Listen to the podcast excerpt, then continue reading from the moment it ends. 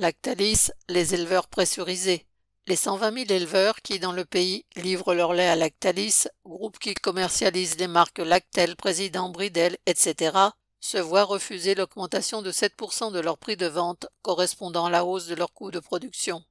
Le prix payé aux producteurs par Lactalis est de 43,5 centimes d'euros le litre de lait, un montant jugé insuffisant pour couvrir ses coûts et leur permettre de se payer l'équivalent d'un salaire.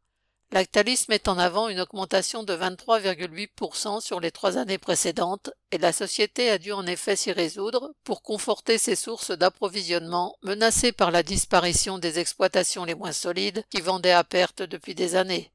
De plus, d'autres exploitants ayant vendu une part de leur cheptel pour passer de l'élevage à la culture de céréales dont le prix flambait.